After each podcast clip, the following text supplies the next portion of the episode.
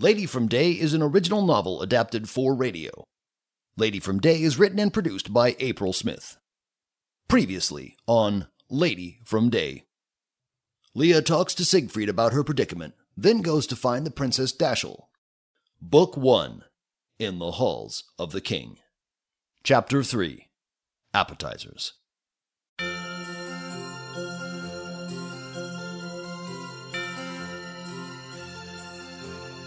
The hour for the evening meal came at last, and I finally saw what the king looked like. Truth be told, I only could care for what I could bring to his daughter, but I wondered what the man was like that had such a well mannered child. While fame and fortune did come a priority typically, this was a slightly different adventure, I gathered.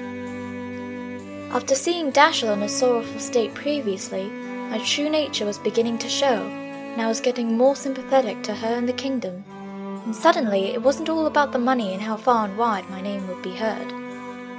Money was always a plus, of course, but to me it's not as important as how I can shape other people's lives and my own through good deeds.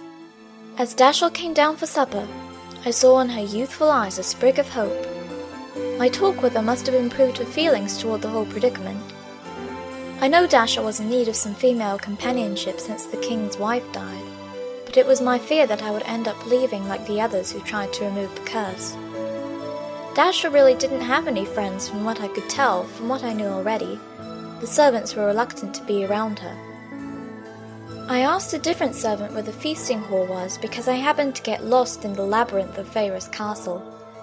With all the stairs and halls and doorways, I didn't feel too embarrassed at losing my place in the building.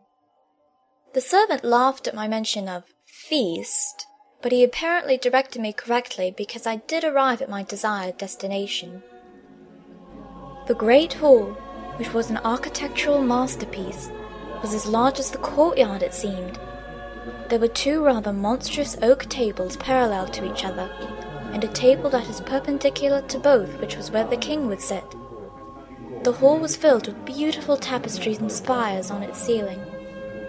One of them showed an embroidered knight in the swamp of Sandring, his sword raised high as a Gulag approached. Another was of a pretty woman outside in a garden. A tall man was nearby, gazing into the distance while two children played at the woman's feet. Whoever did these was a spectacular embroiderer.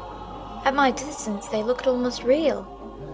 I could imagine in a castle like this there was also a library with illuminated manuscripts of art, as well done as the tapestries I saw.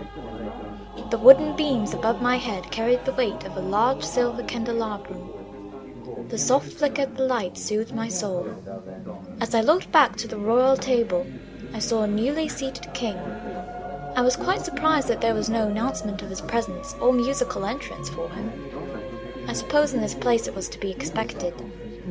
The king sat proudly at the table, his lovely greying beard completing his majestic form.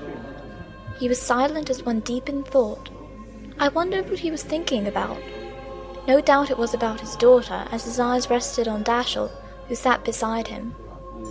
Immediately he glanced further down the table where I sat.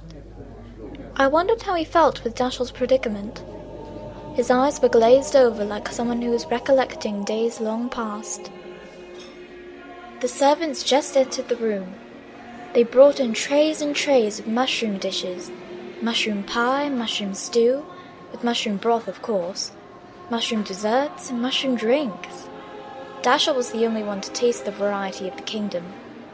She sat with a plate of juicy, tenderized steak marinated with the finest of dark green vegetables, and a tall glass of freshly squeezed juice, the pulp still visible.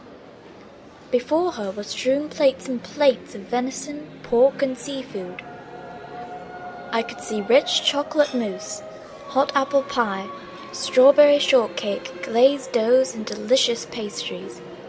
There were servers with piles of vegetables on their trays hearty green beans, carrots, celery, broccoli, and beets. As for the drinks, they weren't in short supply either. There were wines, milk, and every kind of juice imaginable. All of this was for the princess. I wondered why she didn't eat the mushrooms. The rich scent of the princess's food drifted over to me, and my stomach growled. yearning for those sweet things. Do you realize that all of this food is just for her? It's really true then. Sig, the poor girl, she. I mean, it doesn't really seem real until you see it with your own two eyes. Leah, you have to help her. I know that you're worried about everything, but you need to be strong. Don't show your emotion. They need you to help her. If they see you like this, they will wonder if you are really able to complete the task. After all these many years, we are the only hope left. Ugh. I thought you said we'd have dinner. I did. I suppose we eat what she doesn't. Well, it's just the mushrooms then. Indeed. Not what I call a delicious meal, but I guess you can call it satisfying. At least they have herbs to liven up the dishes. King Bircher was a tall man, with a black beard, now slightly dripping from drinking thick mushroom juice, with greying hairs throughout. His warm eyes caught mine as he stood and he smiled, his white teeth glowing. Tonight. Tonight, travelers have come to save my daughter from her curse and to relieve the people of their hunger. I wish to toast to their success and their willingness to help us. Here, Here, here.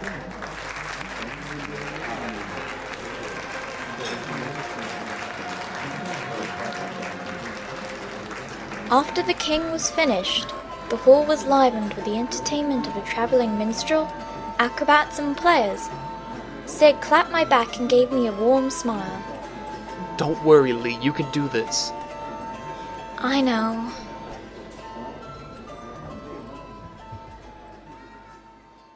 Leah is played by Sophie Nauvoo. Siegfried is played by Jaunty Hat. King Birchall is played by Clayman. For other casts and credits, please visit www.ladyfromday.com. That's www.ladyfromday.com. Join us next time for the continuing story of Lady from Day.